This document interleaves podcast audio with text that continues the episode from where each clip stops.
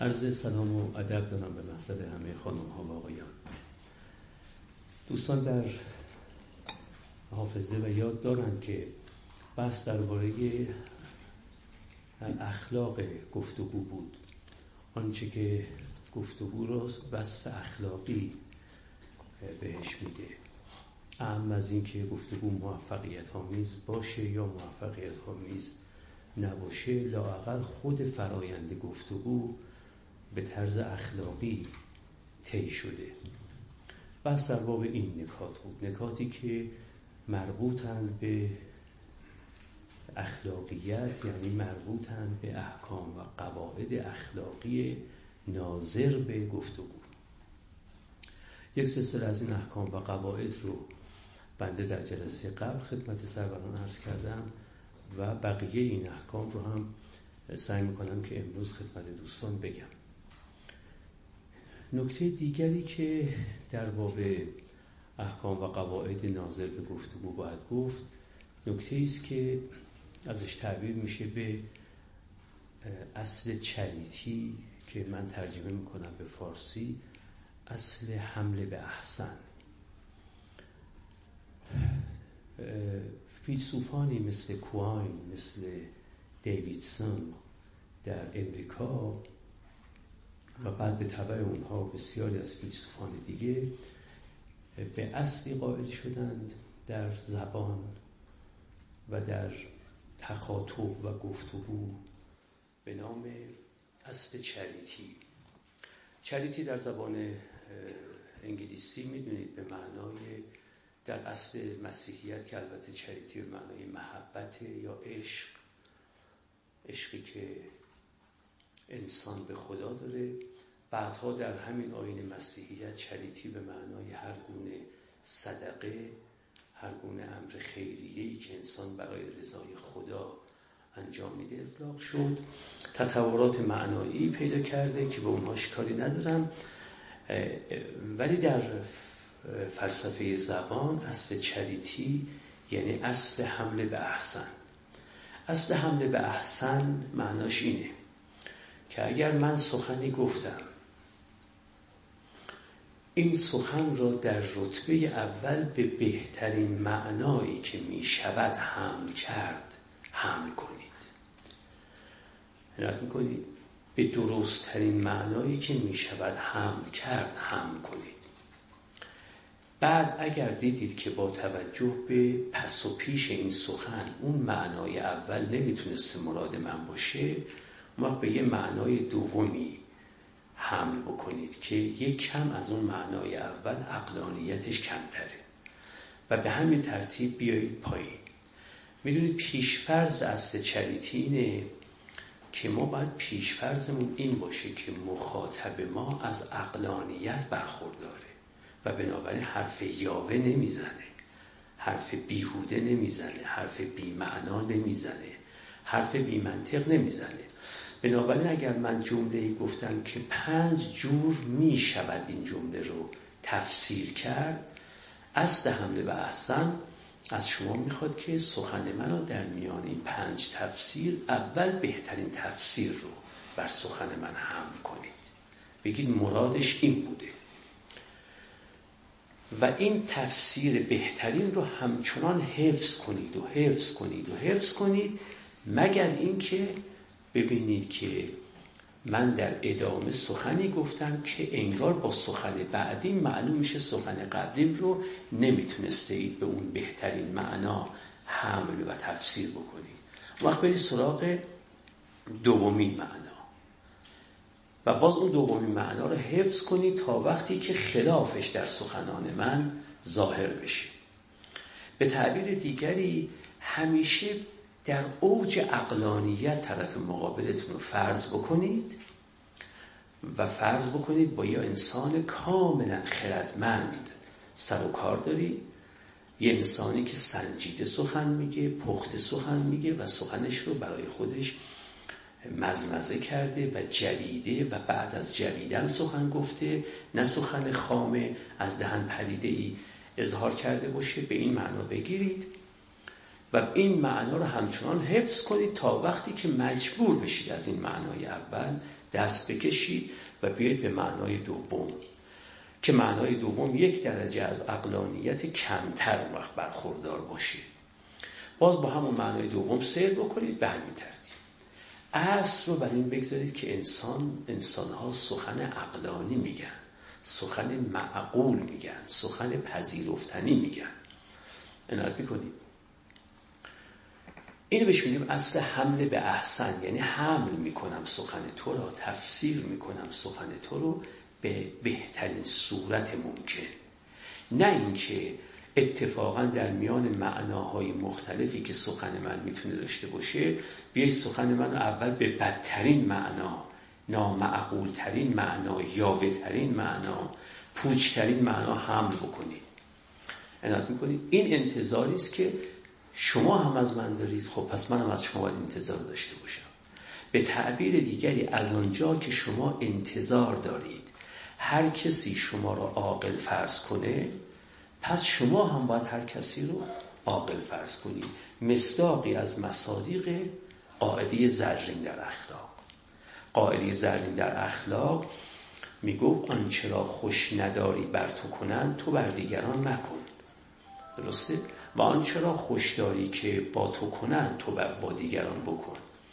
این بهش میگیم قاعده زرین که در همه نظام های اخلاقی پذیرفته شده. این قاعده زرین میگه تو خوش داری که وقتی سخنی میگی اول سخنت رو به بیمعناترین وجهش حمل کنند میگی نه. میگه خب پس سخن دیگران رو هم همین کار رو بکن. فرض رو برای این بگیر که دیگری از یه اقلانیت تام می برخورداره. و به تعبیر آمیانه زور تو بزن که این معنای بهترین رو حفظ کنی. اما البته اگر در جایی سخن دیگری گوینده گفت که اون سخن با این معنایی که بر سخن اولش هم کرده بودی سازگار نبود اون وقتی که خب چاره نداری. دیگه باید بری سراغ معنای دوم و به همین ترتیب چه بسا معنای سوم. ولی پس از طی مراحلی برس به یاوه ترین تفسیر و بیوجه ترین تفسیر و نامعقول ترین تفسیری که میشه از دیگران کرد. ما این حمله به احسن رو در کردار هم البته داریم ما. منتها تو بحث گفتگو به گفتار ناظره. وگرنه در کردار هم اگر من اگر شما واقعا بخواید اخلاقی با من رفتار کنید من کاری که با شما می‌کنم رو اول باید بگید که این کار رو برای خیر من کرد. می‌کنید؟ برای شفقتی که نسبت به من داشت کرد. عشقی که به من داشت کرد. خدمتی که می‌خواست به من بکنه کرد. این کار منو به بهترین صورت کاری که با شما می‌کنم رو به بهترین صورت باید تفسیر کنید. بعد اگر کار دیگری از من صادر شد که اون کار با خیرخواهی من نسبت به شما ناسازگار بود اون وقت باید کار اول رو هم از اون بهترین تفسیرش دست بکشید و بیاید به طرف تفسیر تا حدی فروتر و تا حدی فروتر. این در واقع همونطور که گفتم مصداقی از مصادیق قاعده زرینه.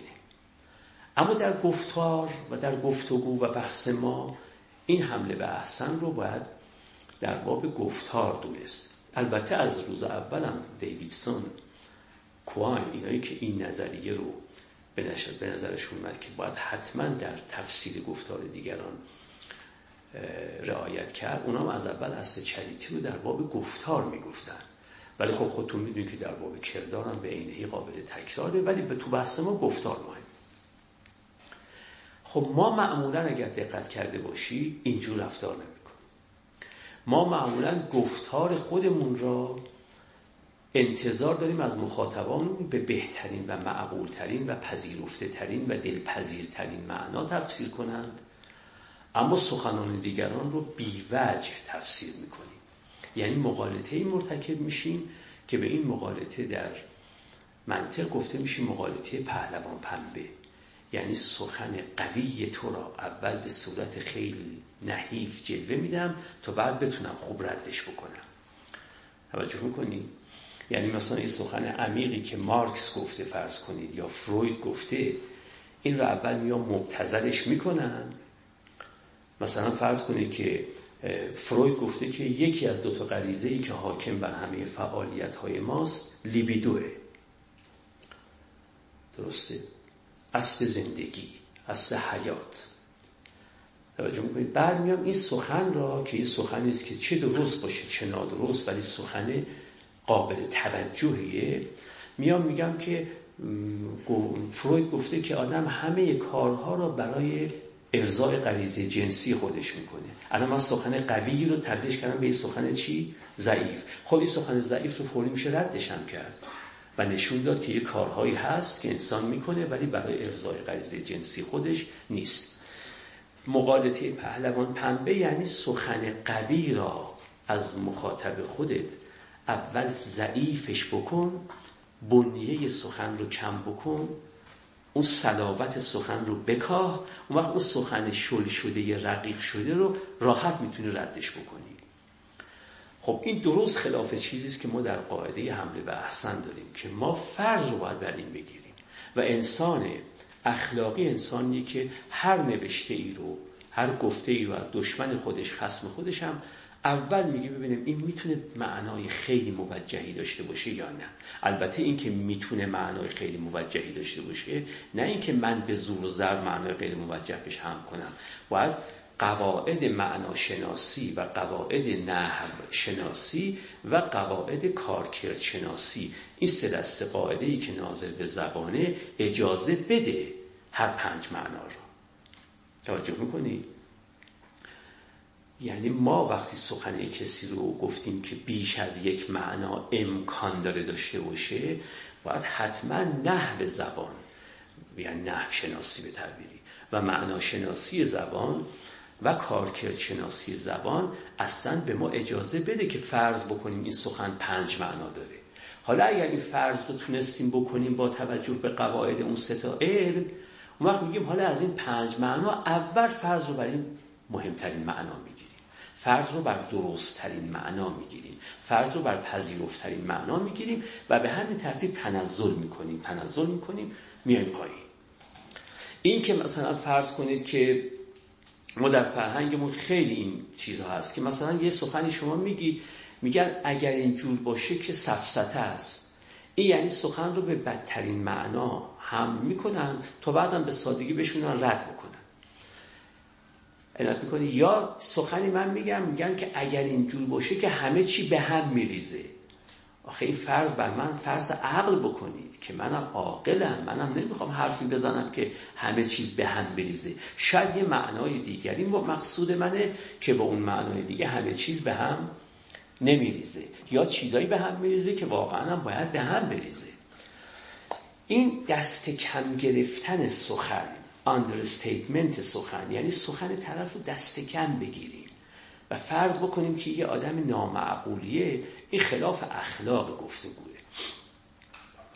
خب شکی نیست که ما اصل چریتی به اون نمیگه که وقتی هم که سخنان دیگرش ناسازگار بود با این معنا همچنان بچسب به این سخن. چون اگه سخنان دیگرش ناسازگار با این معناست بازم اقلانیتش اقلانیت هم گوینده اقتضا می‌کنه که پس معنای اول معنای مورد نظرش نبوده. باید یه معنای دومی بکنیم که این معنای دوم ناسازگاری با جملات دیگری که گفته نداشته باشه ولی وقتی به معنای دوم می‌رسیم خب معنای مقدار گفت کرده دیگه. اون معنای سابق نیست. عنایت می‌کنید. مثلا فرض کنید شما مثلا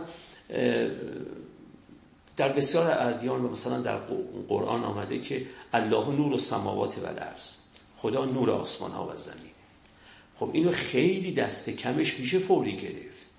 و گفت که خب اگر خدا نور آسمان ها و زمینه پس اولا غیر آسمان ها و زمینه. چون نور یک چیز غیر از خود اون چیزه.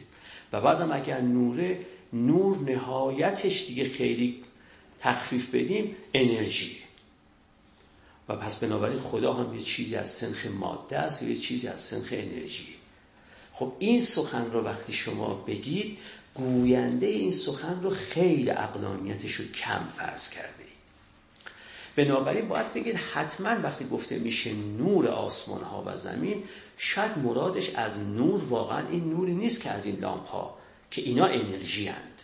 توجه می‌کنید باید یه معنای دیگری فرض بکنید خب اون معنای دیگر رو فرض بکنید که این عیب بهش وارد نباشه که پس آسمان ها و زمین خدا نیستند. و خدا فقط نور آسمان ها و زمینه. و این اشکال دوم هم بهش وارد نباشه که نور انرژی پس خدا هم یه نوع انرژی مثل انرژی الکتریکی و انرژی مغناطیسی و انرژی مکانیکی و انرژی گرمایی و فلان و بهمان. باید معنی دومی تصور بکنید. اگه میشه معنای بهتری تصور کرد اول اون نسبت بدید به اون جمله. مگر اینکه قبل از این جمله بعد از این جمله یه جملات دیگه بیاد که اون جملات به شما بگه نه واقعا گوینده وقتی می‌گفته خدا نور آسمان ها و زمینه. واقعا مرادش از نور همین نوری بوده که ما الان یک نوع انرژی می‌دونیم تلقیش می‌کنیم. این نکته خیلی مهمیه. ما در واقع در اینجا در عین اینکه رعایت قواعد زبان رو می‌کنیم یعنی رعایت قواعد نحو زبان رو می‌کنیم و معناشناسی زبان رو و کارکردشناسی زبان رو. ولی در عین حال دلمون می‌خواد تو این محدوده اگر چند وجه معنا می‌تونه داشته باشه سخن گوینده بهترین معنا رو بهش نسبت داده باشیم این یک نکته. عنایت می‌کنیم. نکته بعد در اخلاق گفتگو نکته است که ازش معمولا گاهی تعبیر می‌کنن به اصالت آثنتیسیتی اصالت. خب اصالت من وارد کل بحث اصالت نمی‌خوام بشم. خود دوستان می‌دونن با پیدایش جنبش یا مکتب اکزیستانسیالیزم اصالت یکی از مهمترین احکام و قواعد زندگی اخلاقی تلقی شد. و اگزیستانسیالیست ها بعضیشون معتقدن یگانه اصل اخلاقی اصالت انسان اخلاقی یعنی انسانی که اصیل زندگی می‌کنه. و بعضیشون هم میگن اگر یگانه وجه زندگی اخلاقی زندگی اصیل نباشه ولی یکی از مهمترین وجوه یک زندگی اخلاقی اینه که همراه با اصالت باشه. این اصالت در نوشته ارز کنم که فیلسوفان اگزیستانسیالیست شش معنا داره. البته هر کدام از این معانی هم یه معانی ریزتری در ذهنشون مندرج میشه. اگر دوستان بخوان همه این معانی رو عرض می‌کنم که من دو سال پیش فکر می‌کنم سه سال پیش در مجله سپیده دانایی یه که ویژه نامه اصالت بوده یه مقاله مفصلی اونجا نوشتم و گفتم وقتی میگن زندگی اصیل داشته باشید شش معنا مرادشونه و هر کدوم از این معانی یه پیشفرض هایی داره و هر کدوم از این معانی هم یه لوازمی داره. و اونو کار نداره در اینجا بحثی که الان در گفتگو میشه راجع به اصالت معناش اینه که انسان حق سانسور آرا و عقاید خودش رو هم نداره. و بنابراین اگر عقیده ای رو داری وقتی که در مقام بیان برمیای همون عقیده را بدون کم و کاست بدون افزودن قیود و اضافات یا بدون کم کردن یک سلسله از قیود همون رو به زبان بیار. عنایت می‌کنید. اینجور نباشه که سخن تو خودت رو یعنی عقیده خودت رو عضو بخوام. عقیده خودت رو اینجور نباشه که آرایش و پیرایشش بکنی وقتی می‌خواد به قالب بیان در بیاد. هرچه معتقدی عین همون رو به زبان بیار.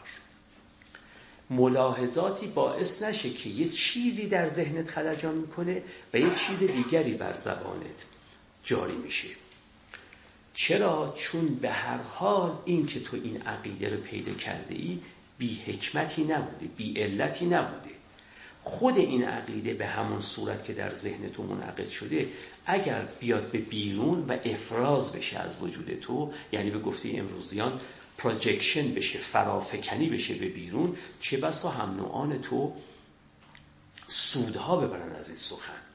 کم نبودن کسانی که به نکته ای رسیده بودند اگر اون نکته رو همچنان که بهش رسیده بودند بر زبان می آوردن یه صرف جویی عظیمی در نیروی انسانی مردم در طول تاریخ کرده بودند اما این جمله رو نگفتند به لحاظی بعد بشریت قرنها بعد با چقدر وقت صرف وقت کردن و صرف نیرو کردن و صرف استعداد کردن و صرف امکانات و فرصت ها کردن تازه بعدها رسیده به این. خب این اگه خودش رو افشا کرده بود و همونی که در ذهن و زمیرش میگذشت به زبان آورده بود یه صرف جویی یک راه میانبری برای بشریت احداث کرده بود.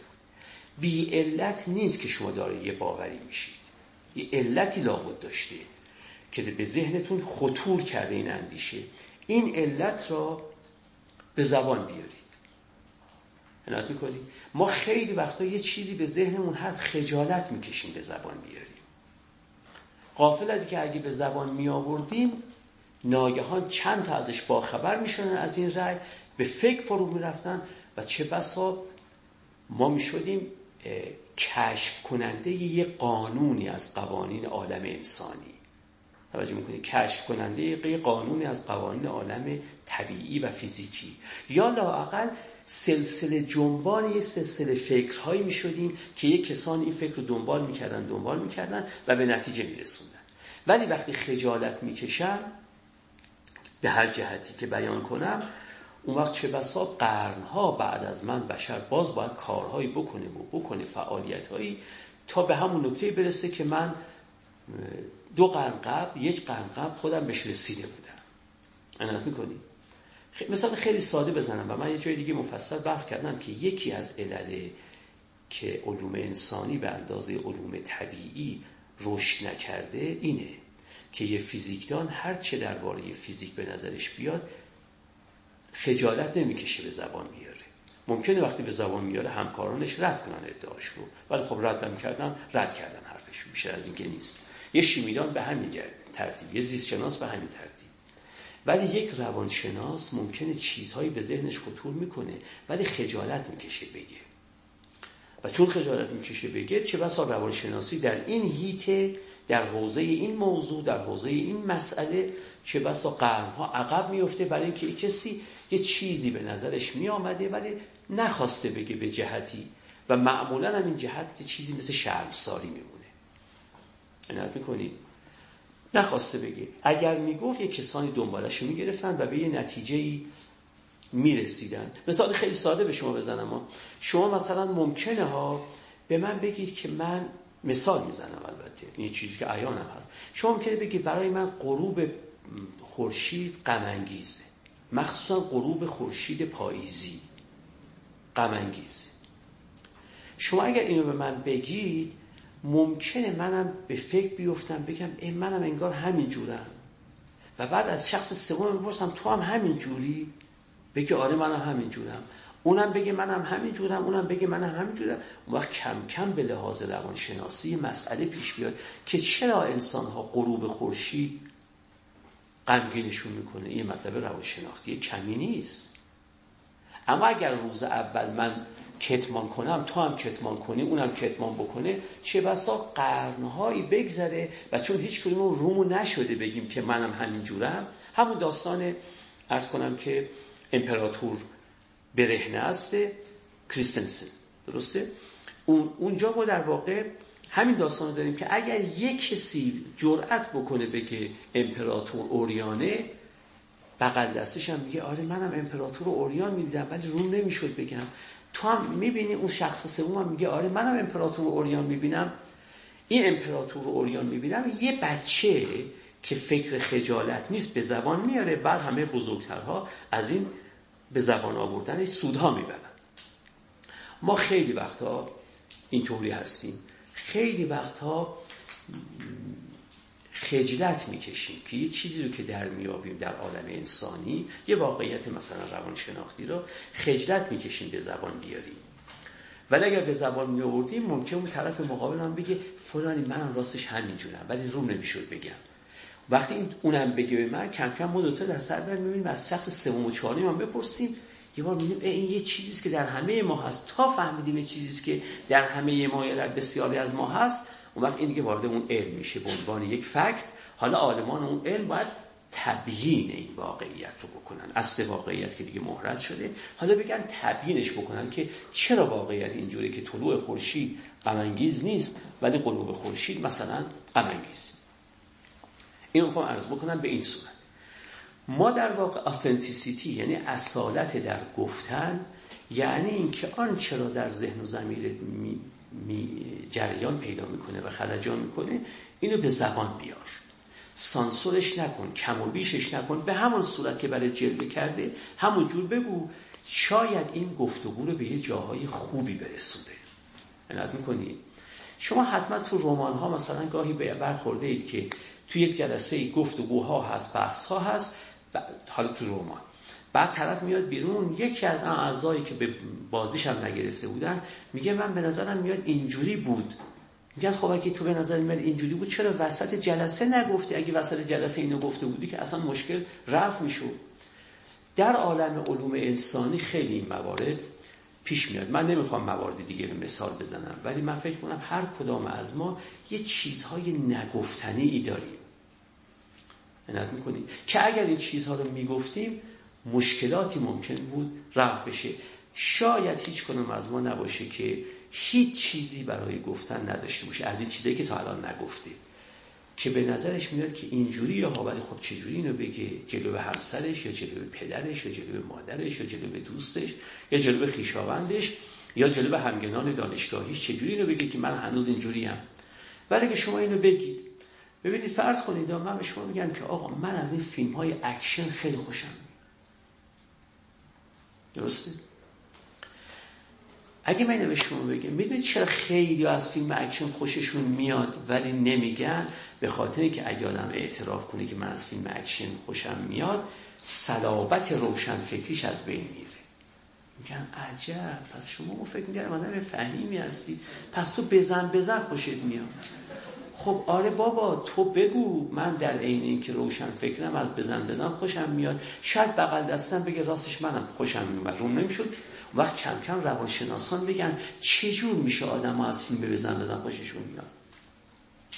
و این منشأ یک سلسله کشفیاتی در باب روان آدمی میشه.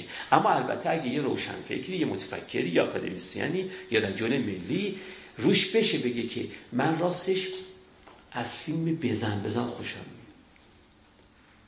اما من روشن فکر کار نمی‌کنم. من شبا که پدر بچه ها میخوابند و همسر هم حتی میخوابه اون وقت اگه یه گوشه یه تلویزیون پیدا کنم می‌زنم یکی از این فیلم های توجه می‌کنیم خب چرا؟ چون خجالت می‌کشم دیگه. بالاخره من یه وچهی دارم. ولی اگه شما بگید ممکنه رفیق بغل دستتون بگه راستش منم آخر شبا دنبال همین بهانه میگردم که یه جوری بکنم خودم تو اتاق خودم. یه فیلم فارسی ببینم. فیلم فارسی منظورم. یعنی فیلم فارسی قبل از انقلاب.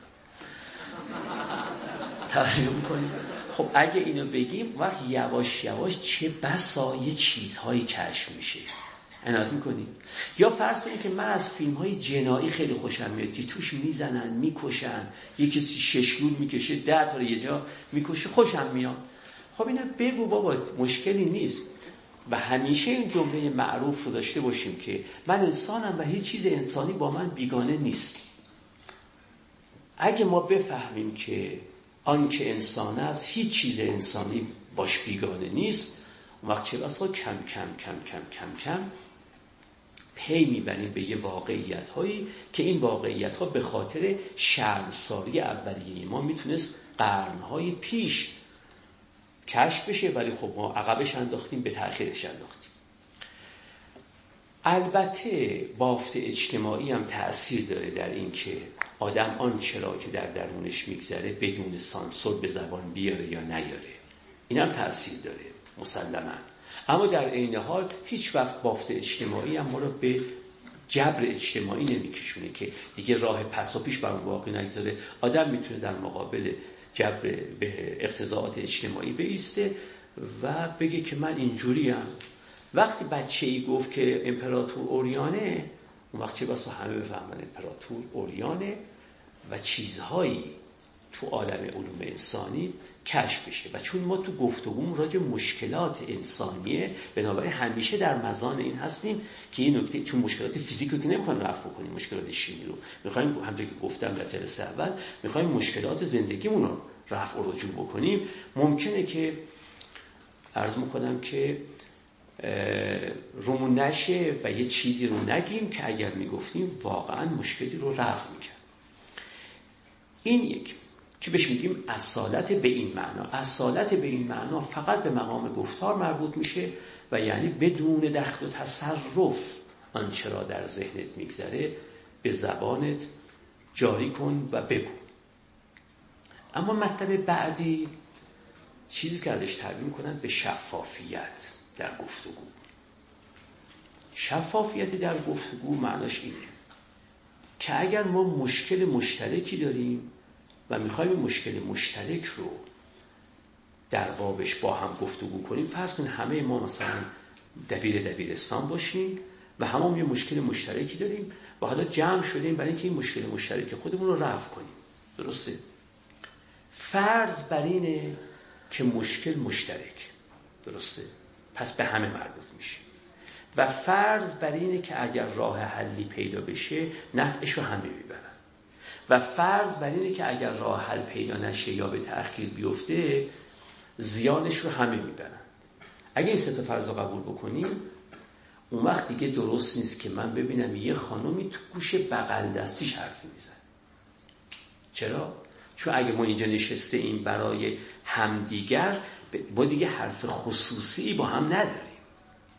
شفافیت یعنی کسانی که برای رفع یک مشکل کنار هم می نشینند و اگر این مشکل رفع بشه برای همشون سود داره.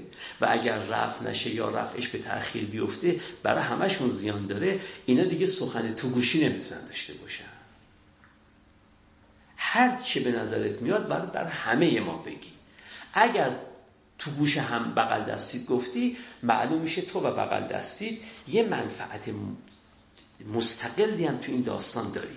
یعنی همون مثالی که اون زدم. معلوم میشه که تو و بغل دستی یه قایق هم کنار کشتی هست که اگر روز این کشتی هممون غرق شد تو خودتو می‌خوای با بغل دستی بپرونی توی اون قایقه. خب قایق نباید داشت. کسانی که یه قایق بغل کشتی هست اینا دیگه مشکل مشترک با سایر کشتی نشینان ندارن. کشتی نشینان وقتی واقعا مشکل مشترک دارن که اگر کشتیشون غرق شد همه غرق بشن. و اگر کشتیشون نجات پیدا کرد همه نجات پیدا کنن. اگر من با رفت بغل دستیم حرفی زدم یا اگر فهمیدی در باب این مشکل من بعدا با یکی از اعضای دیگه تلفنی صحبت کردم یا اگر فهمیدید کاغذ و نوشته ای بین من رد و بدل شد این معلوم میشه که شما دوتا دارید بر خودتون یه قایق یه گوشه درست می‌کنید که اگر روزی کشتی غرق شد شما بپرید شما دوتا استثنا بپرید تو اون قایق. اگر امیدی به یه قایق دارید دیگه چندان با ما سرنوشتتون مشترک نیست. این شفافیت یعنی کسانی که برای یک مشکل رفت شدن اینا همه سخنانشون باید برملا باشه. دیگه نمی‌تونن در دل خودشون گروه های کوچک درست کنن و محرم و نامحرم درست کنن. بگن ما چند تا که چون محرمیم همه چیز رو به هم خبر میدیم ولی به بقیه خبر نمیدیم. محرم و نامحرم وقتی درست می‌کنید یعنی دیگه پذیرفته اید که سرنوشتتون رو با سرنوشت دیگران کاملا یکی نمی‌دونید. شفافیت در این مباحث یعنی پنهانکاری مطلقا نباید وجود داشته باشه. هیچ ارتباط خاصی کسی با کس دیگری نباید داشته باشه. می‌تونید خارج از این حوزه یعنی خارج از رفع مشکل مشترکمون. می‌تونید با هم هزار عوالم داشته باشید که با من ندارید. توجه می‌کنید من با کسی داشته باشم که با دیگران ندارم. اما به بحث ما اینش رفت داره که چون فرض بر این است که گفتگو برای رفع مشکل مشترکه و فرض بر اینه که هر چیزی به این سود این مشکل باشه به سود حل این مشکل باشه به سود همه ماست و هر چیزی زیان برسونه به رفع این مشکل به زیان همه ماست. بنابراین دیگه هیچ چیز خصوصی نداریم. بنابراین شفافیت یعنی عضویت مساوی. همه ما عضویت مساوی در این گروه داریم. دیگه بعضیامون به گفته جورج اورول در رمان مزرعه حیواناتش می‌گفت همه ما با هم برادریم برابریم اما بعضی ها برابرتریم. نه دیگه بعضی ها برابرتریم نداریم. همه ما با هم برابریم اما بعضی ها برابرترند دیگه معنا نداره. اینو معمولا بهش میگن شفافیت. این چیزیست که هرچه نظام های سیاسی فاسدترن این شفافیتشون کمتر و کمتر و کمتر و کمتر و کمتر میشه. اون وقت ببینید که یک دانش دانسته هایی رو به همه ما میگن اگه تازه درست بگن.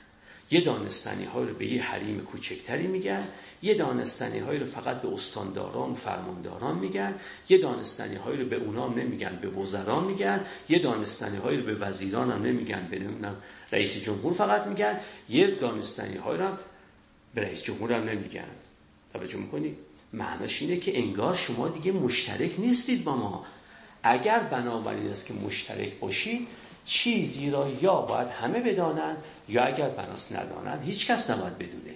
اگر کسی چیزی بدونه و من ندونم اون از اون دانستنش می‌تونه سوء استفاده کنه. درسته؟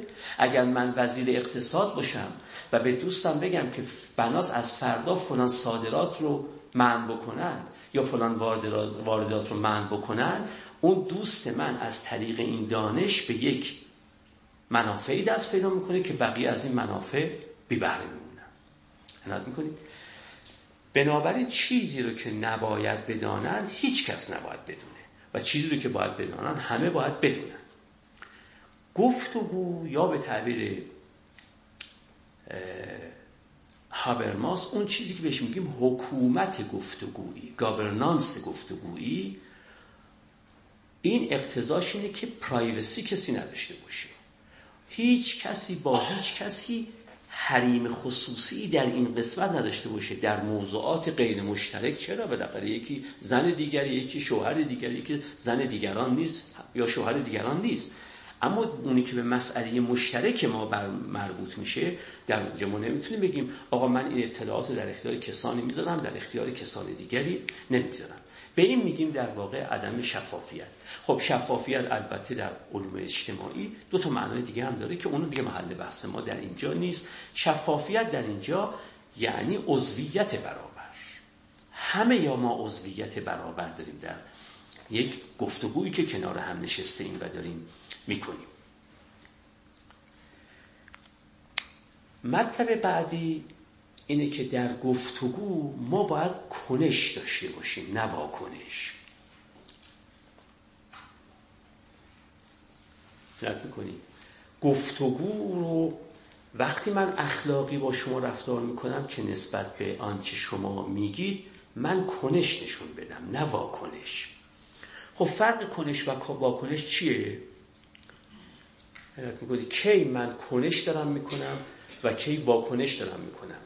اول اینو عرض بکنم کنش وقتی گفته میشه باید درش در هر کنشی باید یک باور دو باور سه باور انتا باور منظم بشن به یک میل و کنش پدید میاد.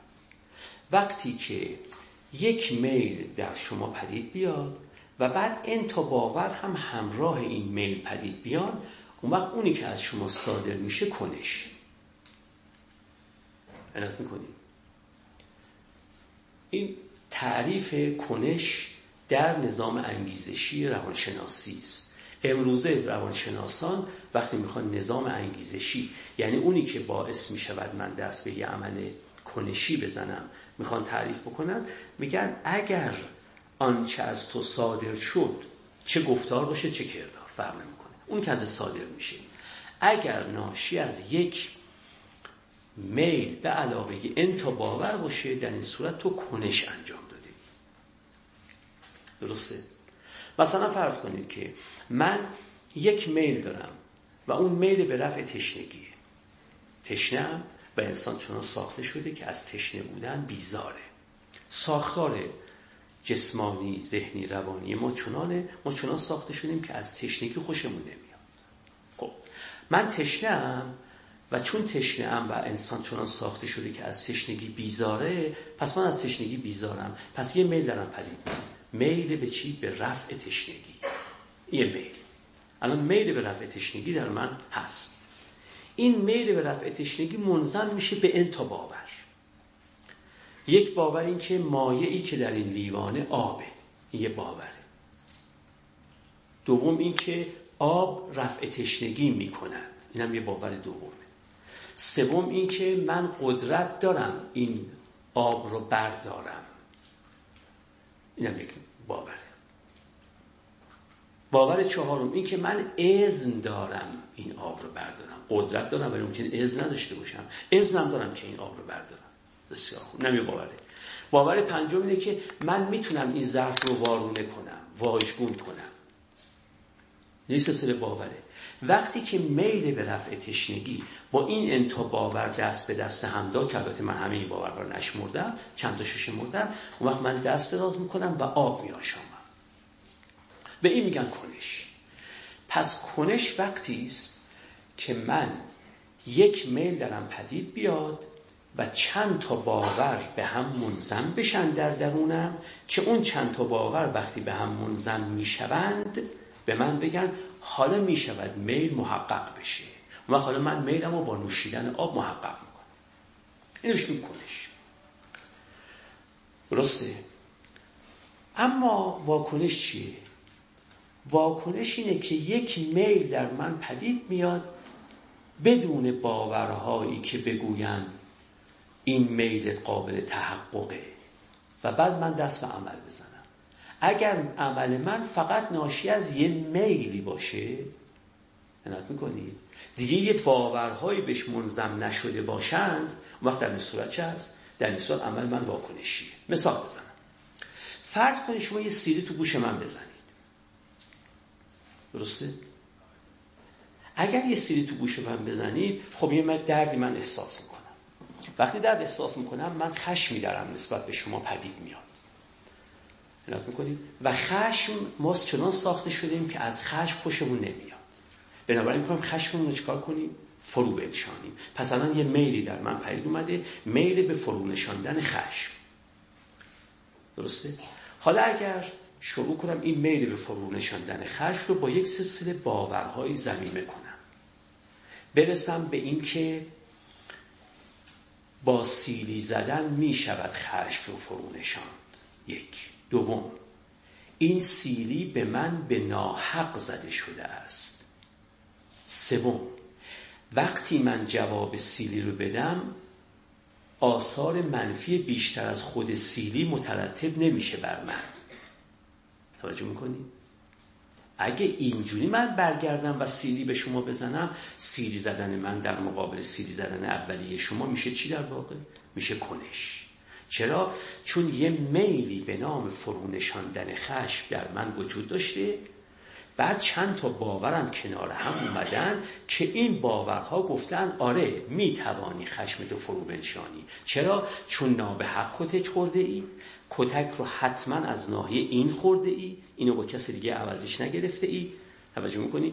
و, و جواب دادن به این کتکی که خورده ای هم حتما خشم تو فرو می نشاند و چهارم هم که اگه خشم تو فرو می نشاند یه ضرر بیشتر از فرو نشاندن خشم بهت نمی‌زنه. اگه این باورها هم وجود داشته باشن اون وقت من برگردم به سیدی شما جواب بدم. میگن جواب دادنش جواب دادن کنشی بود.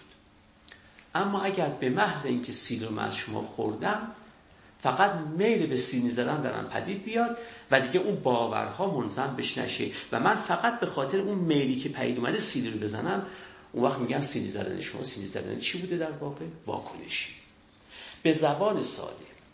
آنچه که کنش رو از واکنش متمایز می‌کنه اینه. که آیا میل منظم به باورهای متناسب شده یا فقط خودش بدون انضمام به باورهای متناسب خودش منشأ و مسئول عمل شده؟ اگر میل بدون باورها این دست به عمل من بزنم وقت میگن این واکنشیه. و از این لحاظ واکنش هم به این معنا نیست که یه کسی اول به شما با شما کاری کرده باشه. خیلی وقتا کسی اول با شما کاری کرده ولی اون چیزی که در جوابش میگید واکنش نیست اتفاقا. چیه؟ کنشه. خیلی وقتا برعکسه. کسی اول با شما کاری نکرده ولی با این همه کاری که شما می‌کنید واکنشی. مثال بزنم. من رفع تشنگی می‌خوام بکنم تشنه هم رفع تشنگی می‌خوام بکنم. بدون اون که اون باورها منظم شده باشه شروع کنم به این آب خوردن. باز این آب خوردن من چه آب خوردن چی خواهد بود؟ واکنشی. بنابراین اشتباه نباید کرد که فرق کنش و واکنش در اینه. چون ما در عرفمون اینجوری فکر می‌کنیم. فکر می‌کنیم اگر ابتدا به ساکن من یه کاری رو انجام بدم میشه چی؟ کنش. و اگه در جواب کار دیگری کاری بکنم این میشه واکنش ولی اینجور نیست. فرق کنش و واکنش دلیل نیست که ابتدا به ساکن انجام می‌گیره یا در برابر عمل دیگری انجام می‌گیره. فرق اینه که اگر کاری که انجام می‌گیره از انزمام یک میل با این تا باور متناسب انجام گرفته باشه این عمل عمل کنشی است. چه کسی هم قبلش با من کاری کرده باشه چه کسی با من قبلش کاری نکرده باشه. و برعکس اگر کاری که من می‌کنم فقط ناشی از میلم باشه اون وقت در این صورت عمل من واکنشی است. چه در جواب کار دیگری باشه چه در جواب کار دیگری نباشه. بنابراین اگر من فقط میل به رفع تشنگی داشته باشم و شروع کنم به این آب رو خوردن این آب خوردن واکنشی کنشی نیست. چون باورهایی که باید منظم می‌شد تا من دست ببرم به طرف این این باورها فراهم نیامده. من دست بردم به نوشیدن این. این در واقع فرقه. بنابراین معناش اینه که فرق کنش و واکنش در اینه که در کنش ساحت معرفتی ما هم دخیله. ولی در واکنش ساحت معرفتی ما هیچ گونه دخالتی نداره. فقط ساحت احساسی عاطفی ماست که دخالت داره. دیگه معرفت من یعنی مجموعه باورهای من هیچ گونه دخالتی نداره. توجه می‌کنید؟ بنابراین گویا کنش از ترکیب احساسات و عواطف و باورها پدید میاد و واکنش فقط ناشی از احساسات و عواطف باوری همراهش نشده. اینجا روشنه با این حرف اون وقت از قدیم از زمان عرستو در فرهنگ غرب و از زمان بودا در فرهنگ شرق فیلسوفان و فرزانگان می‌گفتن زندگی واکنشی هیچ کسی رو به مقصود نمیرسونه. زندگی های کنشی است که ما رو به مقصود میرسونه نه زندگی های واکنشی. شما اگر مشتی به من زدید و من بلافاصله مشتتون رو جواب دادم ممکن است دو تا لگدم به من بزنید وقت ضررش از اون مشت اولیه به مراتب چه هست؟ بیشتره. چرا این ضرر رو من کردم؟ به خاطر اینکه مشتی که به شما زدم مشت واکنشی بود. اگر کنشی بود خب من فکر اینم می‌کردم که انسان نباید کاری بکنه که هزینش بیشتر از فایدهش باشه. من این کاری که می‌کنم انتقام یک سیلی یا یک مشت رو گرفتم اما عوضش پنج لگت خوردم. توجه می‌کنید. به این لحاظ ما چه هدفمون در زندگی خوشی باشه و چه هدفمون در زندگی بهروزی باشه؟ چون دو نوع هدف تو زندگی آدمیان می‌تونن داشته باشن. چه هدفتون تو زندگی خوش بودن باشه؟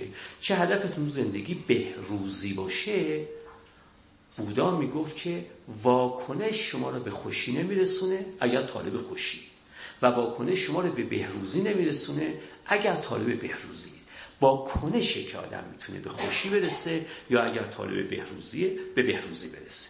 وقتی معنیش می‌دونید چیه؟ معنیش اینه که دست به هر کاری که می‌خوای بزنی فقط با اساس احساسات و عواطفت کاری نکن. احساسات و عواطف رو منظم به باورها هم بکن. اگر با انضمام به باورها بازم باید عمل رو انجام بدی انجام بده و الا استنکاف کن از عمل. دست از عمل بکش. این در هر کنش و واکنشی هست. از جمله من در کنش و واکنش های گفتاری هم اینو دارم. اگر شما سخنی به من گفتید و من میل به جواب دادن به این سخن یا میل به موافقت با این سخن یا میل به مخالفت با این سخن درم پدید اومد و فقط به خاطر این میلی که به جواب شما را دادن یا موافقت با شما یا مخالفت با شما داشتم اگر این بود و فقط به این میل عمل کردم وقت گفتاری که من در مقابل گفتار شما نشون میدم گفتاری چی خواهد بود؟ واکنشی خواهد بود. اما اگر شما سخنی گفتید منم میل به جواب دادن یا موافقت کردن یا مخالفت کردن یا هر چیز دیگری که خواهم گفت درم پدید اومد. ولی یه سلسله باورها هم کنارش اومد و اون باورها گفتن میل به موافقت رو به عمل در بیار. یا میل به موافقت رو به عمل در نیار. اینجا اگر جوابی دادم به شما یا جوابی ندادم چه جواب دادنم چه جواب ندادنم واکنشی نخواهد بود. بلکه چه خواهد بود؟ کنشی. ما تو گفتار با دی گفتار دیگران چه معامله هایی می‌کنیم؟ که من به اجمال فقط گفتم چی؟ گفتم یا موافقت یا مخالفت. ما در واقع هر وقت کسی گفتاری عرضه می‌کنه بر ما ما یکی از این هشت کار رو می‌تونیم با گفتارش بکنیم. یه وقت گفتارش رو رد می‌کنیم یا قبول؟ یک نوع. توجه می‌کنه اینا با هم فرق می‌کنن. یه وقت سخن شما رو من رد می‌کنم یه سخن تو قبول می‌کنم. یک دوم یه وقت سخن شما را انکار می‌کنم یه وقت سخن شما رو تأیید می‌کنم. اینم یه کار دوم. سوم یه وقت سخن شما را تضعیف می‌کنم یه وقت سخن شما رو تقویت می‌کنم. اینم کار سوم. کار چهارم یه وقت من سخن شما را نفی می‌کنم یه وقت اثبات می‌کنم. قبلا می‌گفتم انکار و تأیید الان میگم نفی و چی؟ و اثبات. اینا با هم فرق می‌کنم پنجم یه وقت سخن شما را تقویت می‌کنم. گفتم تقویت تضیف رو گفتم. سخن پنجم یا سخن شما را جرح می‌کنم یا تعدیل می‌کنم. کار ششم اینه که سخن شما را حک می‌کنم یا اصلاح می‌کنم. فنت می‌کنیم این کار. و اما سخن کار بعدی که انجام میدم اینه که سخن شما را من یا حمله به معقولیت می‌کنم یا حمله به عدم معقولیت می‌کنم. اینم یکی. ممکنه کسی یه چیز دیگری رو غیر از این بدونه که این یه اختلافی هست. ممکنه شما سخنتون مستدل بدانم یا نامستدل. آیا این معقولیت و عدم معقولیت با مستدل یا نامستدل دونستن فرق می‌کنه یا نه؟ خیلی هم میگن فرق می‌کنه به نظر خیلی هم که از جمله بنده معتقدم دو تا چیزه معقولیت یک سخن یه چیز مستدل بودن یک سخن یه چیز دیگه است. خب وقتی شما در یک گفتگویی با دیگران قرار می‌گیرید و کسی جمله میگه شما ممکنه یکی از این هشت کار رو بخواید باز سخنش بکنید. اگر به صرف میلتون عمل کردید وقت در این صورت شما واکنش نشون داده اید به گفته او. اما اگر پیش خودتون میگید که میل به انکار سخنش دارم ولی و شروع که باورهایی رو کنار هم گذاشتید و این باورها گفتن آره همون انکار رو که بهش میل داری بکن یا گفتن اون انکار رو که بهش میل داری نکن. اون وقت چه انکار بکنی چه انکار نکنید انکار کردن و نکردن میشه کنش نسبت به طرف مقابل. عنایت می‌کنیم ما معمولا تو گفتگوها به همون میل اولیه‌مون مثال بزنم. برای اینکه بگم از بیرون ساحت گفتگو هم به شما میگم که امشب میری خونه حسن یا نه؟ میگید که آره. بعد خودتون دو دقیقه بعد پرسید که حسن امو رو میگی یا حسن امه رو میگی؟ خب اگه شما نمی‌دونید که حسن امو رو من پرسیده بودم یا حسن امه را چجوری گفتید آره؟ چجوری گفتید آره؟ من خیلی وقتها دقت می‌کنم شما از این بعد دقت کنید.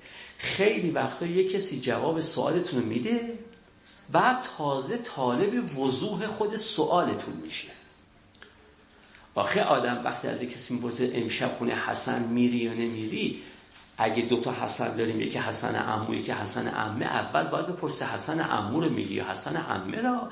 بعد که معلوم شد بگی آره میرم یا نمیرم. اما اینکه بگم آره آره میرم بعد بگم حسن عمو رو می‌گفتی حسن عمه را. می‌دونید چرا این جواب داده شده؟ جواب اول. به که طرف به میل به جواب دادنش فقط اکتفا کرد. می‌خواسته فوری جواب شما رو داده باشه داده. بعد که باورهاشو کنارش گذاشته دیده این جواب که جواب درخوری نبود و حالا برای اینکه جواب رو درخورش بکنه تازه طالب ایزاه سوال میشه. ما زیاد تو گفته ها می‌بینیم که چیزهایی می‌پرسیم. میگم مقاله رو خوندی یا نه؟ میگه که آره خوندم.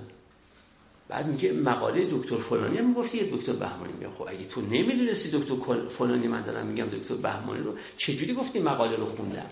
این به خاطر اینه که یه میلی در من پید اومده که جواب به هر جهتی که جواب سوال شما رو فوری بدم. دادم و هم باورهای متناسب باش رو ردیف نکرده بودم تو ذهنم. بعد که می‌خوام باورهای متناسب رو ردیف کنم ببینم اصلا این جوابم درست بود یا نه به نظر میاد که اصلا من سوال هنوز نفهمیده بودم و جواب دادم. من تو نوشته هم خیلی نمی‌بینم توجه می‌کنید؟ شروع می‌کنه درباره مثلا فرض یه مفهومی صحبت می‌کنه درباره مثلا آزادی. اواسط بحث میگه البته آزادی دو معنا داره.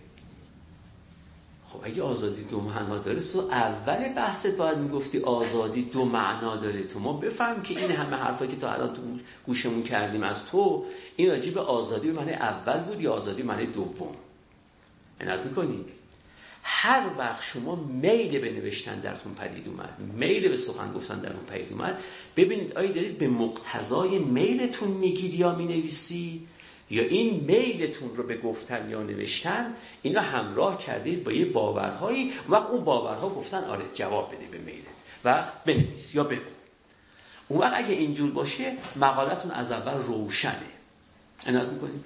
بحث هایی می‌کنن راجع به فلان و فلان و فلان و فلان و فلان میگن. البته این بحث ها در مورد جهان سوم صادقه ها. خب بابا پس اول باید بگی. من فکر می‌کنم الان کل دنیا دل حرف می‌زنی.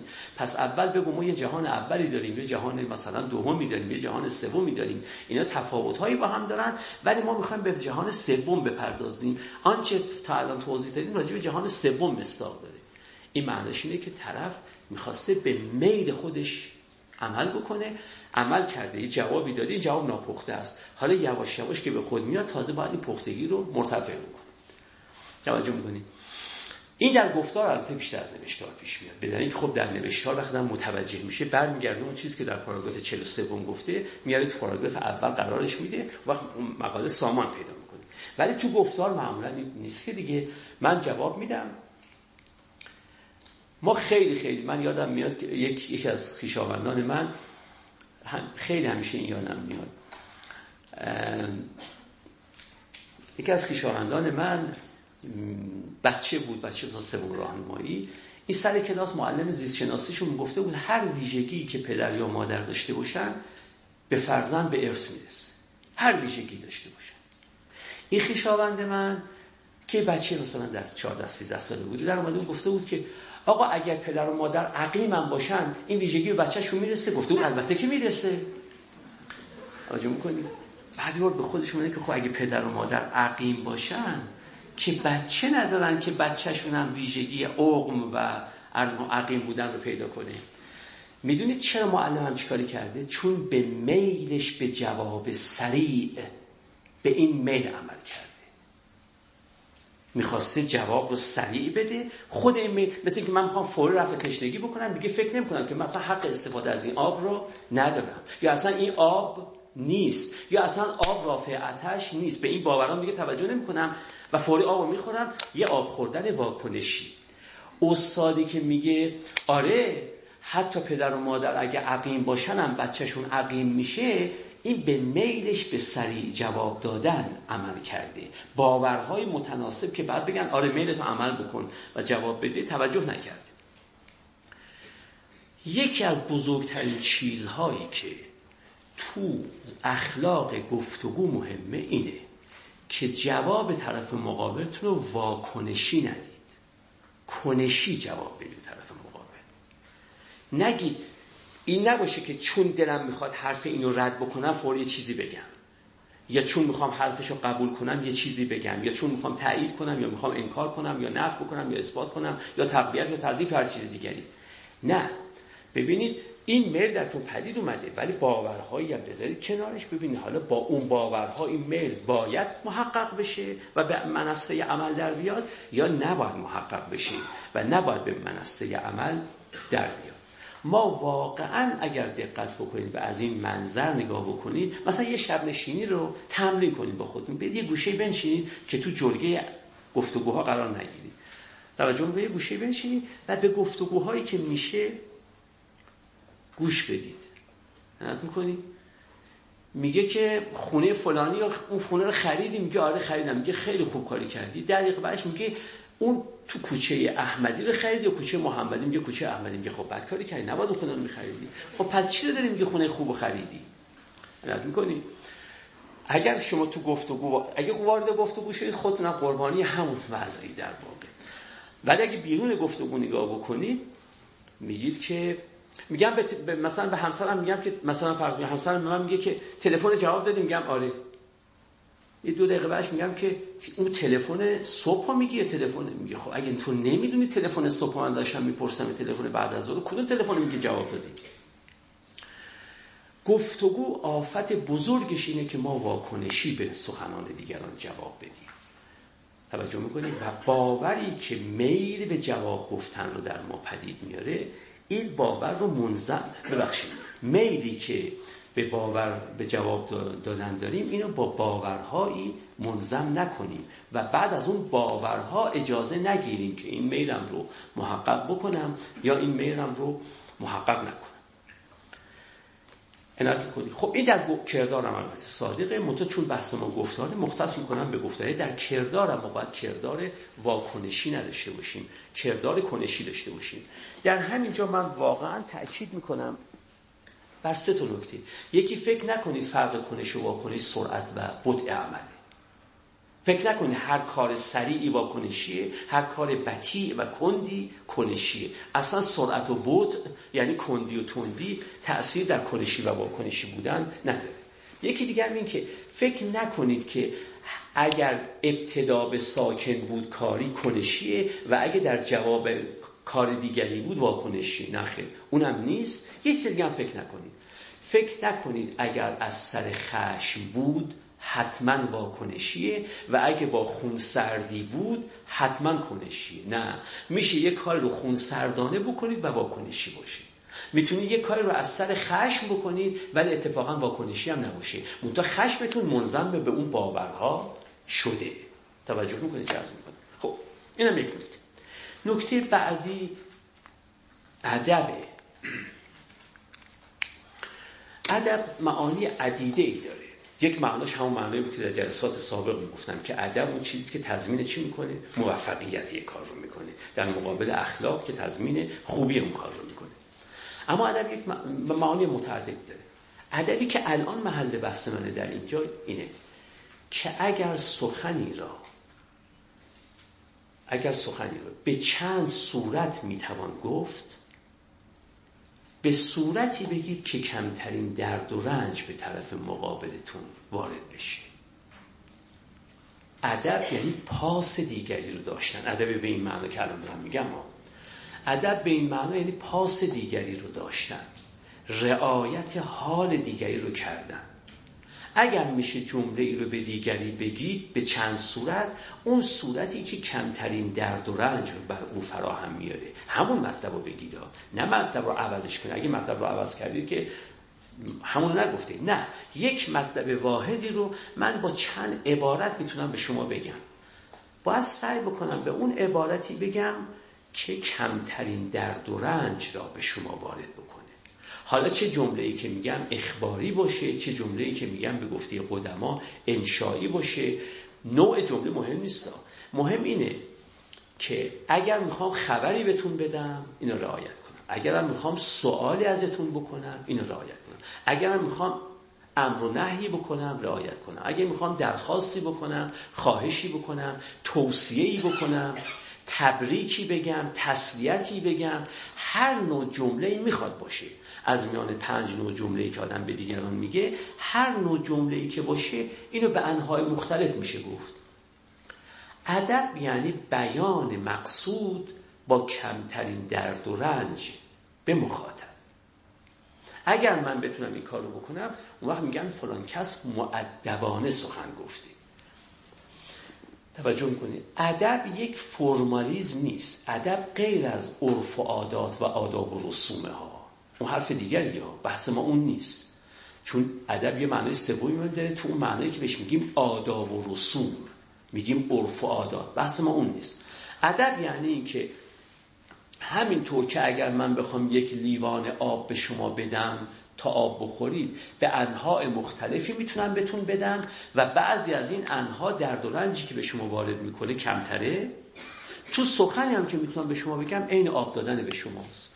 تو سخنم هر سخنی رو به چند صورت می شود گفت. توجه می‌کنید؟ من به اون صورتی بگم که کمترین درد و رنج ممکن به شما وارد بشه. یا تو میاد در گلستان سعدی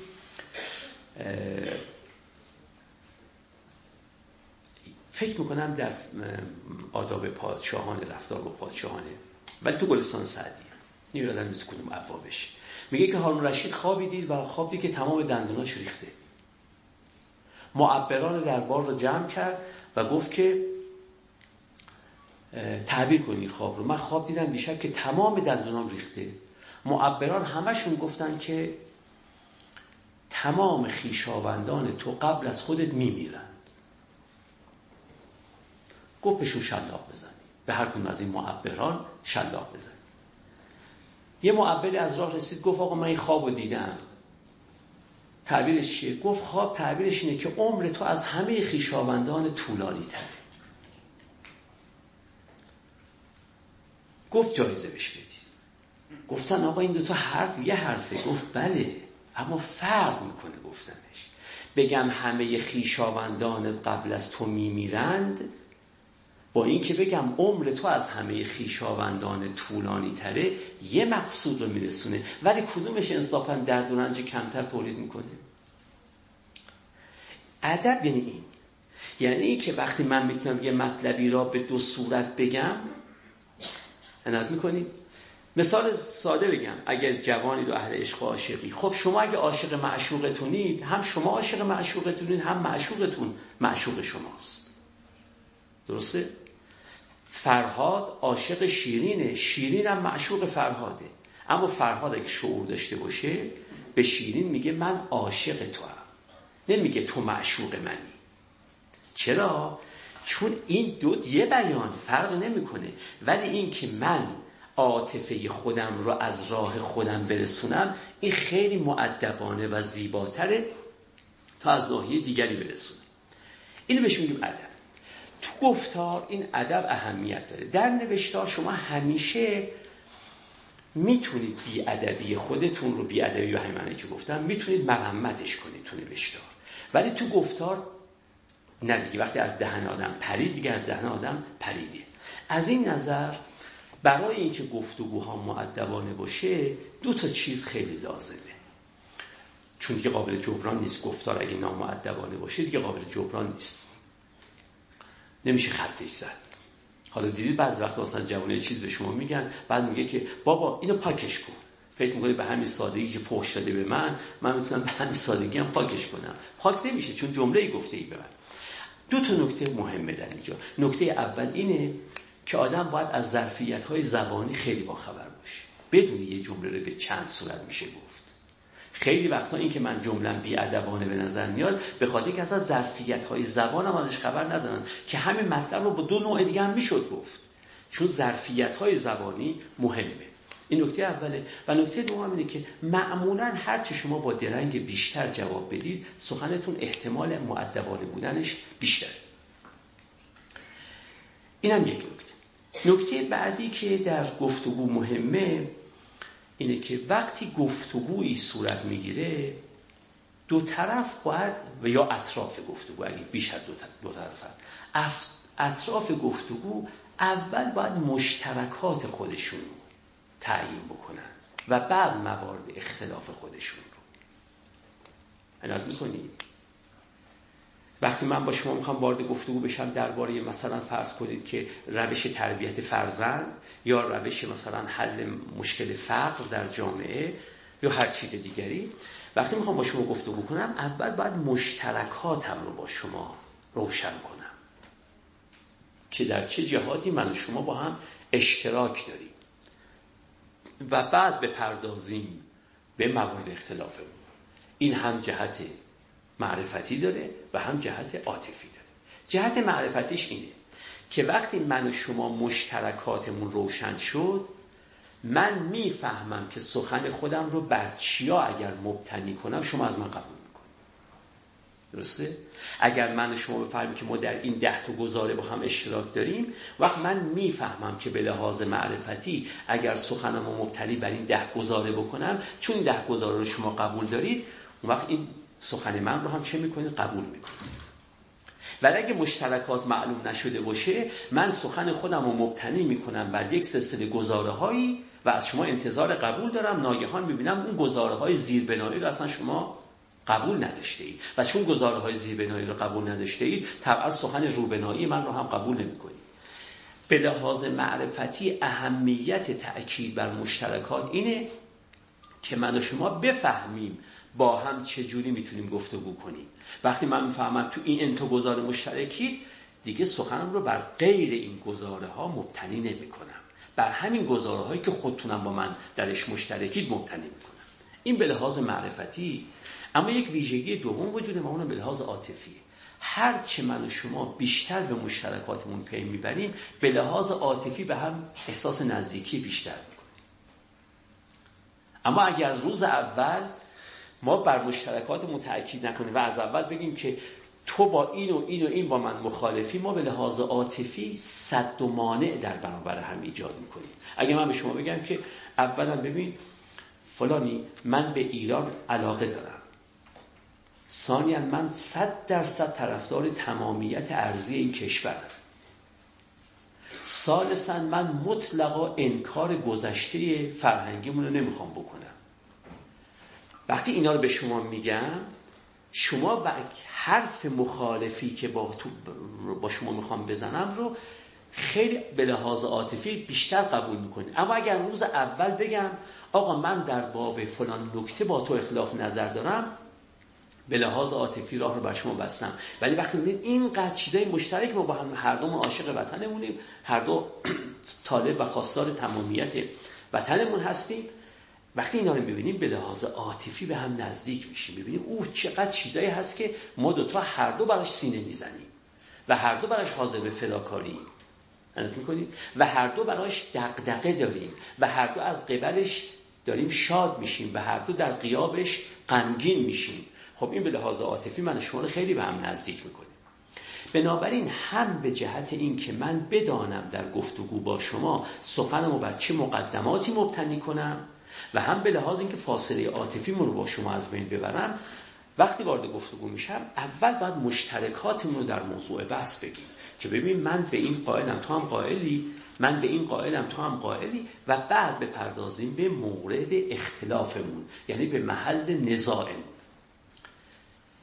این رفتار رو بهش توجه نکردن از لحاظ معرفتی استدلال رو خیلی طولانی و پیچیده می‌کنه و از لحاظ عاطفی هم ادامه استدلال رو برای ما دشوار می‌کنه. میگم من با یه همچی آدمی اصلا نمی‌خوام هم سخن بشم هم کلام بشم چون نمی‌دونم چقدر مشترکات ما با هم داریم. از این نظر دقت می‌کنید که آدمایی که به یه شخص واحدی علاقه دارن خیلی به خودشون هم به همدیگر هم علاقه من میشن. چرا؟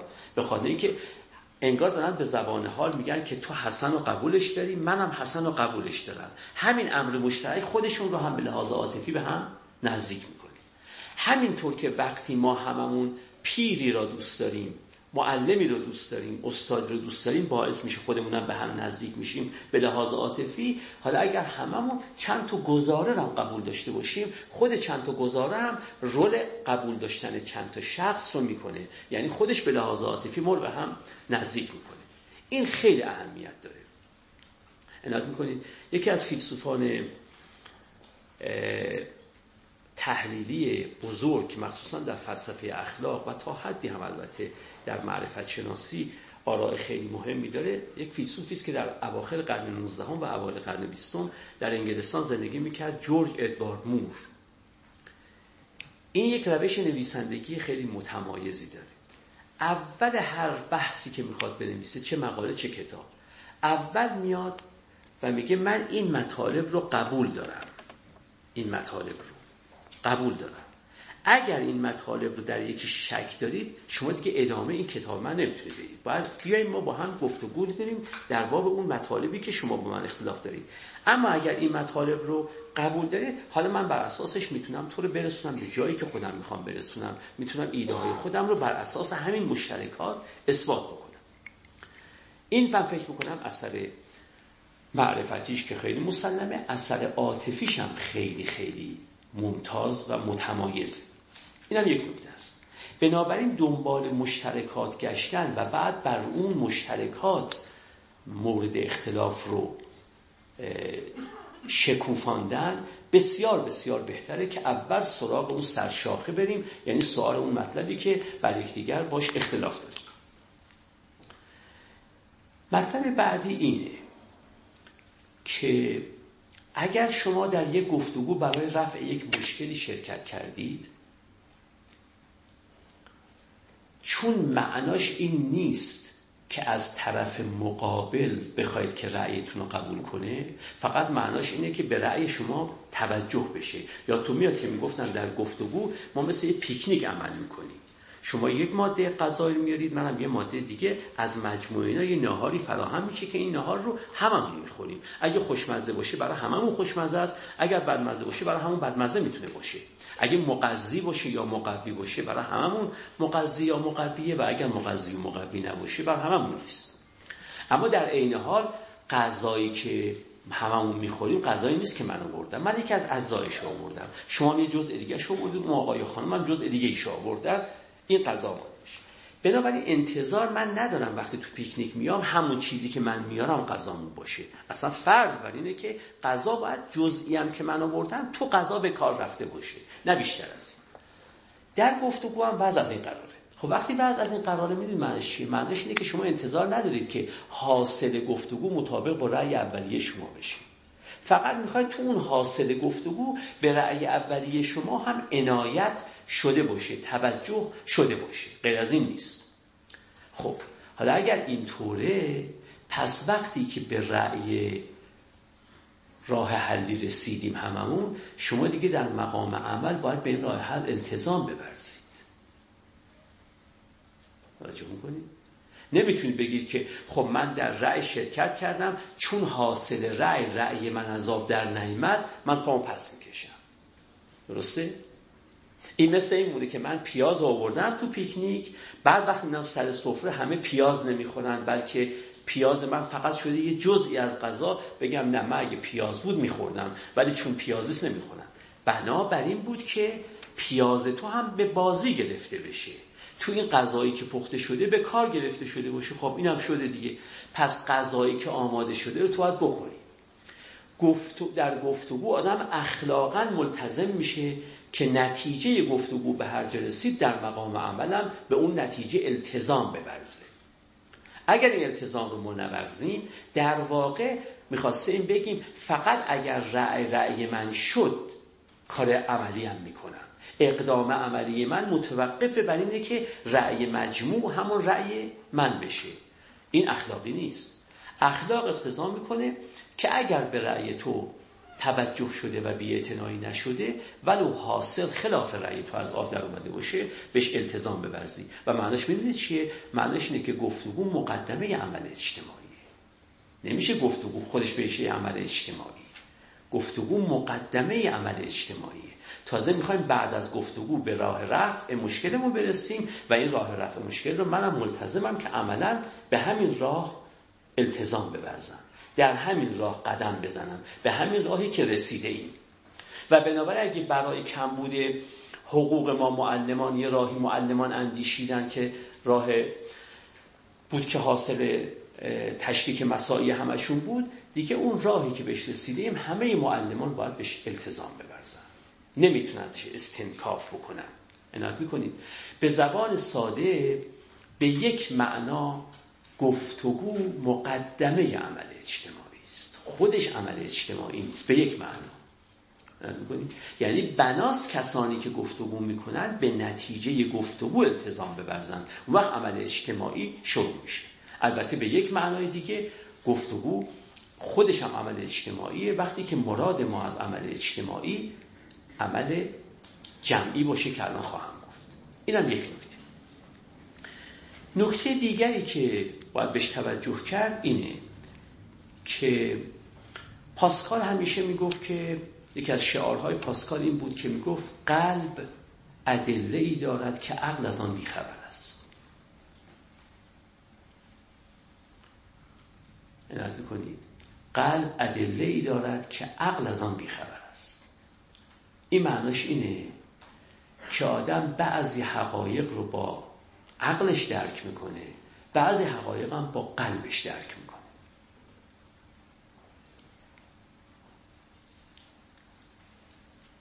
عنایت می‌کنی. وظیفه اخلاقی من در گفتگو با شما اینه که با کل وجودم با شما مواجه بشم نه فقط با عقلم با شما مواجه بشم. قلبم رو هم به میدان بیارم. به میدان مواجهه بیارم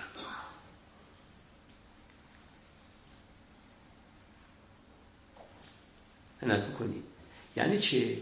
یعنی خیلی وقتها هست که در گفتگو شما ممکنه بیانتون الکن باشه از اینکه دلیلی بیارید که عقل منو راضی کنه.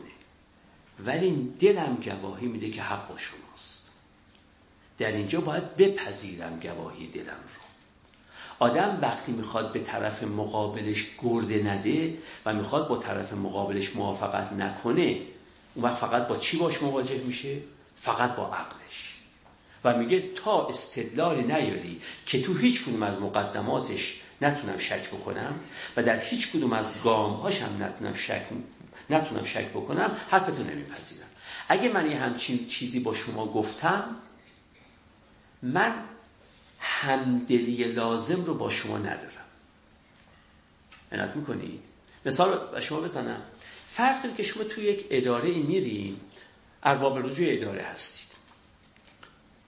یکی از اسناد و مداره که لازم رو یادتون رفته ببرید. مثلا یه قطع عکس هم باید میبردید یادتون رفته ببرید. اگر همدلی با شما نداشته باشه کارمند اگه همدلی نداشته باشه به شما چی خواهد گفت؟ خواهد گفت که ببین طبق آنچه که تو باید میاری طبق مجر تو یه عکس برده ای و بنابراین برو و روزی که عکس تو فراهم کردی بیا. برو و عکس تو از خونه برداره بیا. این اگه همدلی نداشته باشه اما اگر همدلی داشته باشه میگه من مسئولیتش رو خودم به عهده می‌گیرم نه پارتی بازی نمی‌کنم نه مسئولیتش خودم به عهده توجه می‌کنید من می‌دونم تو راست میگی یادت رفته. حس می‌کنم واقعا که تو دروغ نمیگی می‌خوای بده عکس رو بیاری. من با مسئولیت خودم پرونده تو رو قبول می‌کنم. بعد عکس رو بیار. فرق این دوتا چیه؟ اینه که اولی انگار به مقتضای عدالت رفتار کرده دومی به مقتضای شفقت رفتار کرده. اولی واقعا به مقتضای عدالت رفتار کرده. درسته. یعنی عدالت به این کارمند گفته ما فرض می‌کنیم قانون عادلانه است. فرض می‌کنیم قانون عادلانه است. با این فرض که قانون عادلانه است قانون به این کارمند گفته اگر ارباب رجوع عکس نداشت پروندهش تکمیل نیست و پروندهش رو نپذیر. عدالت هم اقتضایی نمی‌کنه اگر این کار رو کارمند بکنم برش مذمتی نیست چون طبق مر عدالت رفتار کرده. اما اگر بخواد از عدالت بره بالاتر و شفقت بورزه و شفقت ورزیدن غیر از پارتی بازی ها. پارتی بازی یکی از کسیفترین کاری است که آدم می‌تونه توی یک نظام اداری بکنه. نه.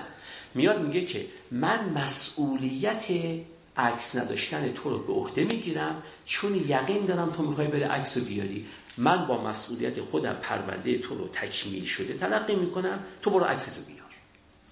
اینجا با شفقت رفتار کرده. تو گفتار عین این داستانی که در باب کردار بهش می‌گفتم عدالت و شفقت تو گفتار میگن عقل و قلب اگر من با شما همدلی نداشته باشم به شما میگم فقط حرف تو وقتی قبول می‌کنم که استدلال خدشناپذیر بر من اقامه بکنی درسته؟ اگر دیدم تو یکی از مقدمات استدلالت می‌تونم شک بکنم در صدقش یا اگر دیدم تو یکی از گام های استدلالت می‌تونم شک بکنم در اینکه این گام درست باشه من سخنتو نمیپذیرم. این رفتار کردن با توست فقط به مقتضای عقل. اما یه وقت هست که دلم گواهی میده که تو راست میگی. ولو استدلال نمی‌تونی بیاری برهان نمی‌تونی بیاری. الکنی قوه فاهمت ضعیفه. ذهن قوی نداری. ولی تمام وجودت داره به من میگه این راست میگه. وقت در این صورت من با قلبم با تو مواجه میشم. عنایت می‌کنی؟ با قلب مواجه شدن راه رو راه ارتباط رو گشاده تر می‌کنه. عنایت می‌کنه اما قلب به تعبیری که دکار... ببخشید به تعبیری که پاسکال می‌گفت قلب به معنای هوا و هوس نیست. قلب به معنای یک نوع گواهی وجودی است که من می‌بینم. دیدید بعضی وقتا یک کسی حرف نمی‌زنه. توجه می‌کنید. ولی شما از بدون که حرف بزنه به دلش پی می‌برید اینجا در واقع حرفی نزده که استدلال به راه بیفته. چون استدلال به راه افتادنش با اینه که اول سخنی گفته بشه. تا سخنی گفته نشه که سلسله استدلال راه نیفتاده. ولی دیدید چه شما می‌فهمید دل او رو؟ می‌فهمید که آنچه ازتون می‌خواد حقشه که می‌خواد یا آنچه که ازش اظهار غم می‌کنه حقشه؟ این از راه قلبه. گفتگو باید با دل باز صورت نه فقط با مغز باز. اگر گفتگو بخواد گفتگویی باشه که من درش فقط به عدالت رفتار نکرده باشم. چون اگه فقط به عدالت رفتار کنید انگار رفتارتون با من رفتار چیه؟ حقوقیه. اگه بخواید علاوه بر اینکه رفتارتون با من حقوقیه رفتار اخلاقی هم باشه باید به گواهی هایی هم که دلتون از من میده به این گواهی ها هم اعتنا بکنید. البته وقتی به این گواهی ها اعتنا کردید خسارتش هم باید بپردازید. اگر خسارتی دیدید از ناحیه این اعتمادی که به من کرده اید خب البته خسارت هم می‌پردازید و اینو خسارت نوعی اخلاقی زیستن تلقی می‌کنید. به زبان ساده تر می‌خوام عرض بکنم. آدمی که می‌خواد ارتباطات انسانی ارتباطات لطیف بشه این باید قلبش رو هم به میدان این ارتباط وارد بکنه. ولی اگه می‌خواید ارتباطات فقط ارتباطات دقیق باشه ولی لطافتی نداشته باشه فقط باید بر اساس عقل بپذیرید یا بر اساس عقل نپذیرید یا هر از اون کارهای هشتگانی که گفتم فقط باید بر اساس عقل بکنید. اینم یک نکته بود که می‌خواستم عرض کنم. نکته دیگری که عرض می‌کنم و بعد دیگه می‌پردازم به قسمت دوم سخن اینه که اگر بخواید در مقام سخن اخلاقی رفتار کرده باشید به معناشناسی سخن اکتفا نکنید. به کارکرد شناسی سخن بپردازید. توجه می‌کنید؟ ببینید آقا من دو تا مثال می‌زنم. فرض کنید که من امروز ارتباطم با همسرم خیلی ارتباط گرم و روشن و دوست داشتنی درسته؟ فرض کنید. یه روز خیلی خوبی با هم شروع کرده نشستم من دارم مثلا فرض کاری انجام میدم. همسرم میگه که تلفن زنگ زد. من فوری میپرم تلفن رو برمیدارم. درسته؟ این یک سناریو. یه سناریو دوم در نظر بگیرید. من امروز ارتباطم با همسرم سنگینه. ارتباط مثلا کدورت آمیز داریم با هم. همسرم میگه تلفن زنگ می‌زنه. میگم بله منم صداش شنیدم. فرق این دوتا چیه به نظر شما؟ فرق این دوتا چیه؟ فرق این دوتا اینه که در جمله دوم من به معنای جمله اکتفا کردم. معنای جمله چی بود؟ تلفن زنگ زد میگم بله راست.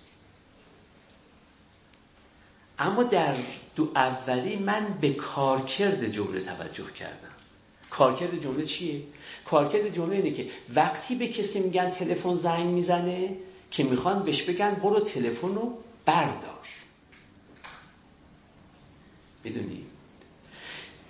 جملات یه semantics دارن و یک pragmatics دارن. جمله یک معنایی داره و یک کارکردی داره. وقتی من به تو بیرحمم به معنای جملت اکتفا می‌کنم. توجه می‌کنید؟ علت می‌کنید؟ میگید که هوا گرمه. میگم بله گرمه. قافل از این که شما می‌خواسته اید نه به من بگید هوا گرم است می‌خواسته بگید برو کوله رو روشن کن. اما من به معنای جمله اکتفا می‌کنم. اما اگر تا گفتید هوا گرمه پریدم رفتم کل روشن کردم از معنا رفتم به طرف چی در واقع؟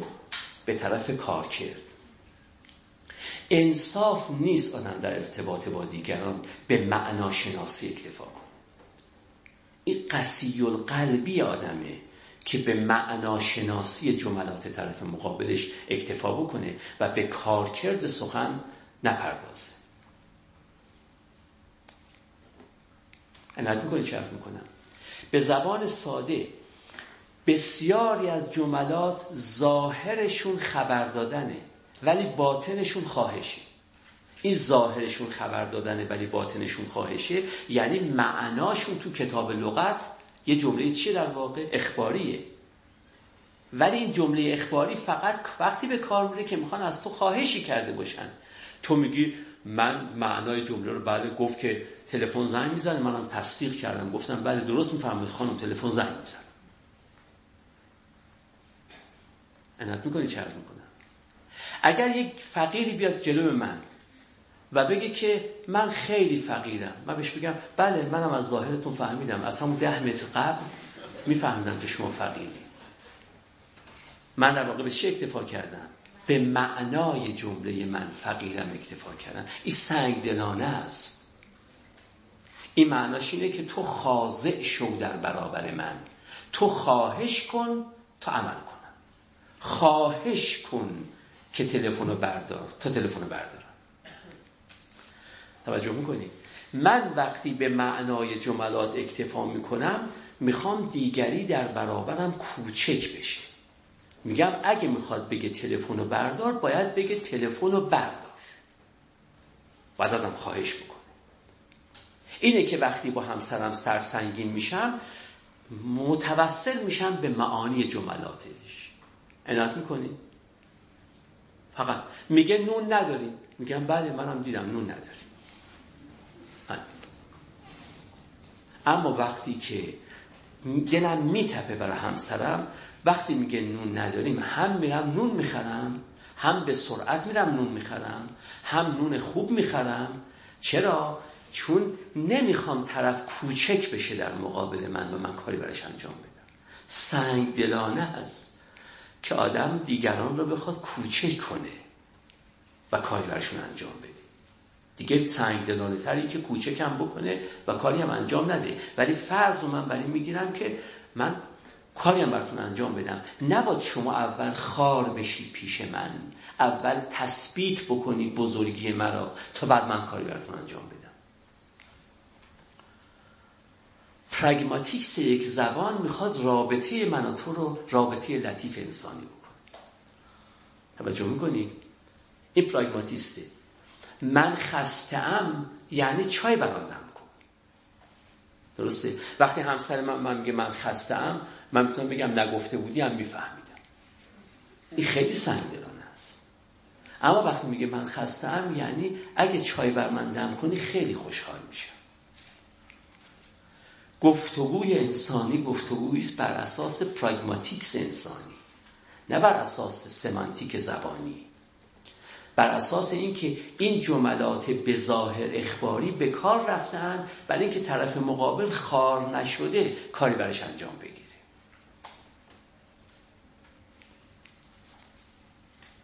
نه می‌کنی و این چیزی که خیلی گفتگوها رو مسمر ثمر می‌کنه. اخلاقها حقوق نیست اخلاق یعنی فوق حقوقه. فوق حقوقه. و الا اگر طرف بگه که من تلفن زنگ می‌زنه و من بگم تصدیق می‌کنم که من کار خلافی انجام ندادم. اما فقط و فقط اومدم از اخلاق در حد حقوق اومدم پایین. یعنی از شفقت اومدم در حد, چی؟ عدالت.